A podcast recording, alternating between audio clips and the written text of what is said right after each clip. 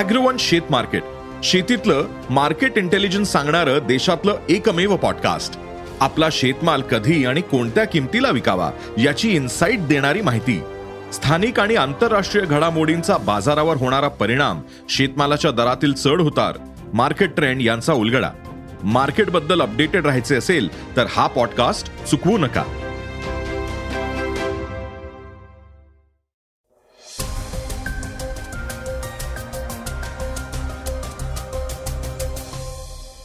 नमस्कार. मी गौरी कुबेर. आता आपण ऐकणार आहोत सकाळचं पॉडकास्ट जगावेगळं धाडस करणाऱ्या आकांक्षाविषयीची बातमी आपण आजच्या पॉडकास्टमध्ये ऐकणार आहोत.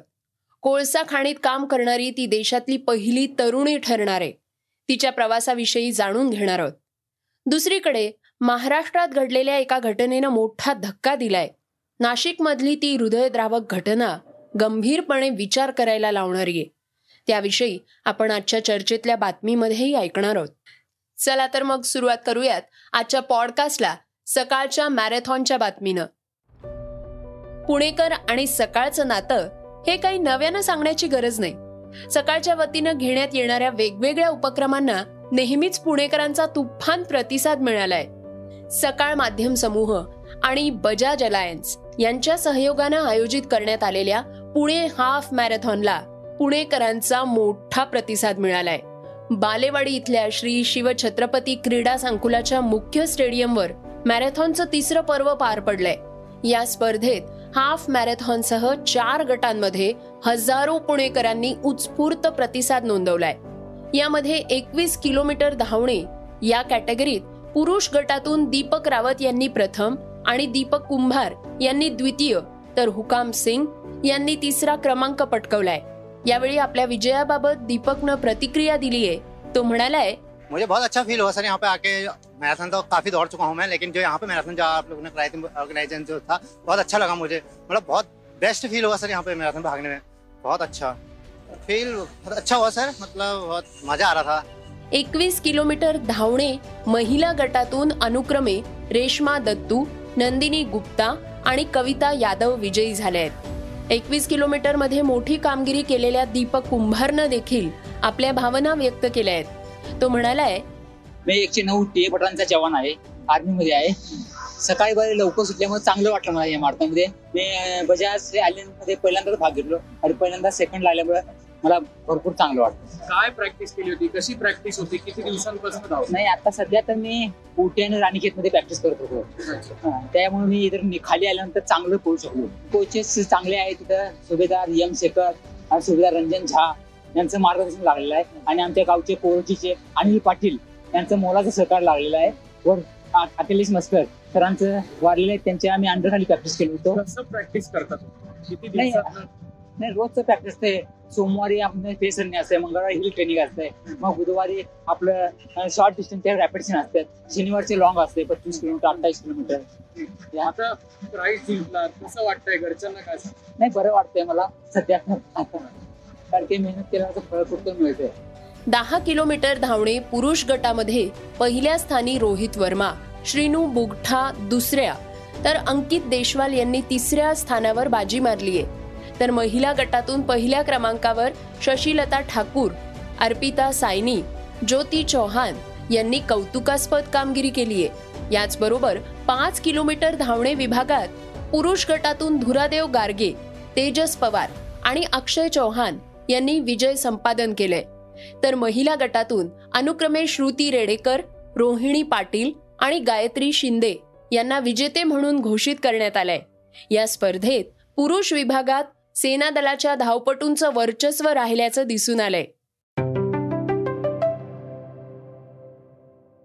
कोळशाच्या खाणीत काम करण्याचा पराक्रम एका तरुणीनं करून दाखवलाय. ऐकूयात याविषयी सविस्तरपणे एक बातमी. आपल्या देशात काही क्षेत्र अशी आहेत की जिथे केवळ पुरुषांचं वर्चस्व आहे. त्या क्षेत्रात महिलांना काम करण्यास बंदी आहे. आता तर फायर ब्रिगेड लोको पायलट या क्षेत्रातही महिला काम करतायत. असं चित्र असताना कोळशाच्या खाणीत काम करण्याचा पराक्रम एका तरुणीनं केलाय. आज आपण तिच्याविषयी थोडं जाणून घेऊया. झारखंड पश्चिम बंगाल ओडिसाचा काही भाग आणि मध्य प्रदेश बिहारचा काही भाग कोळशांच्या खाणीसाठी ओळखला जातो. जेव्हा कोळशाच्या खाणींची चर्चा होते आपल्याला अनेक चित्रपट आठवतात. चित्रपटात किंवा खऱ्या आयुष्यात खाणीत केवळ पुरुषच मजूर दाखवले गेले आहेत. कारण खाणीत उतरणं सोपं नाही पुरुष मजुरही इथं जीव धोक्यात घालून काम करतात. आता झारखंड मधल्या एका तरुणीनं स्वतःच या जोखीमाची निवड करिअर म्हणून केलीये. हे करिअर निवडून ती देशातली पहिली महिला अंडरग्राऊंड कोळसा खाण इंजिनियर बनलीये. या धाडसानं आणि उत्कटतेनं आकांक्षाला एक नवी ओळख मिळवून दिलीये. जगा वेगळं धाडस करणाऱ्या या तरुणीचं नाव आकांक्षा कुमारी असून ती मूळची हजारीबाग झारखंडची आहे झारखंड ही कोळशाच्या खाणींची भूमी आहे. देशात सर्वात जास्त कोळसा खाणी या झारखंडमध्ये आहेत. आकांक्षाचं बालपणही हजारीबागच्या कोळसा खाणीच्या परिसरात गेलंय. बारावी उत्तीर्ण झाल्यानंतर आकांक्षानं कोळसा इंजिनिअरिंगमध्ये शिक्षण घेण्यास सुरुवात केली. याविषयी ती सांगते की वडिलांनी करिअर निवडण्याचा निर्णय माझ्यावर सोडला होता. ते म्हणाले की तू एक धाडसी मुलगी आहेस. आणि तू तुझे निर्णय घेऊ शकतेस. घेतलेले निर्णय योग्य सिद्ध करण्याची ताकद तुझ्यात आहे. त्यामुळे जगाचा विचार करू नको. आणि यामुळेच मी माझ्या या निर्णयावर ठाम राहू शकले. आकांक्षानं धनबाद इथल्या बिरसा इन्स्टिट्यूट ऑफ टेक्नॉलॉजी मधून शिक्षण पूर्ण केलंय. दोन हजार अठरा मध्ये तिला हिंदुस्तान झिंक लिमिटेड उदयपूरमध्ये कॅम्पस इंटरव्ह्यूच्या माध्यमातून प्लेसमेंट मिळालं. तिनं त्या दोन वर्षात कोळसा खाण अभियंता म्हणून काम केलं. अनेक जण मला खाणीत जाण्यापासून रोकायचे महत्वाचं काम देण्यास टाळायचे महिलांनी तिकडे जाऊ नये असं म्हणायचे. पण मी कधीही कुणाचं बोलणं मनावर घेतलं नाही. या गोष्टीला एक आव्हान समजून मी खाणीत उतरायचे आणि बारा बारा तास काम करायचे असं आकांक्षाने सांगितलंय. युपीआय पेमेंटच्या बाबतीत एक महत्वाची बातमी आता आपण ऐकणार आहोत. ऑनलाईन पेमेंट करण्याच्या बाबतीत भारत दररोज नवनवीन आव्हानं पार करताना दिसतोय. गुगल पे आणि फोन पे हे भारतातले सगळ्यात मोठे युपीआय ऑनलाईन पेमेंट प्लॅटफॉर्म्स आहेत. एकूणच सुमारे ऐंशी टक्के ऑनलाईन युपीआय पेमेंट भारतात या दोन प्लॅटफॉर्म्सद्वारे केले जातात. मात्र लवकरच फोन पे आणि गुगल पे करणाऱ्यांना मोठा धक्का बसणार आहे. गुगल पे फोन पे पेटीएम यांसारख्या युपीआय पेमेंट ऍप्सवरल्या ट्रान्झॅक्शनवर मर्यादा सेट केली जाऊ शकते. U P I payment ॲप्सद्वारे unlimited U P I payment आता करू शकता येणार नाही. खरं तर national payments corporation of India अर्थात एन पी सी आय भारतातील यू पी आय व्यवहारांवर देखरेख करणारी संस्था आहे. भारतीय रिझर्व्ह बँकांच्या सहकार्यानं आय पेमेंटसाठी तीस टक्के व्यवहार मर्यादा सेट करू शकते. मात्र याबाबत अद्याप चर्चा सुरू असल्याचं सांगण्यात येत आहे. एकतीस डिसेंबर पर्यंत तीस टक्के यू पी आय व्यवहार मर्यादेबाबत निर्णय घेतला जाऊ शकतो. अशा परिस्थितीत एकतीस जानेवारी नंतर फोन पे आणि गुगल पे वरूनही अमर्यादित युपीआय पेमेंट्सवर बंदी येऊ शकते. मात्र असा प्रस्ताव येण्याची ही पहिली वेळ नाहीये. यापूर्वी दोन हजार वीसमध्ये देखील एनपीसीआयनं तीस टक्के युपीआय पेमेंट प्रस्तावित केलं होतं.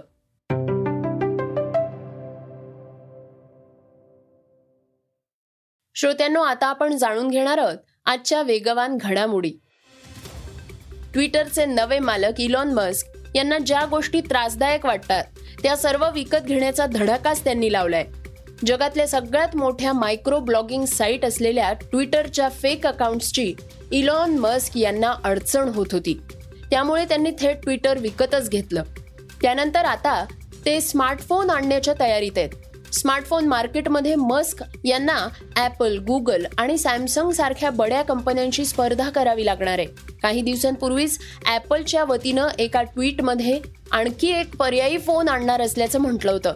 दरम्यान ऍपल आणि गुगल प्ले स्टोअर मधून ट्विटर हटवल्याबद्दल ट्विटरवर चर्चा झाली होती. काही वापरकर्त्यांनी ऍपल आणि गुगलच्या ऑपरेटिंग सिस्टमबद्दल पक्षपाती वृत्तीचा आरोप केल्यानंतर चर्चा सुरू झाली होती.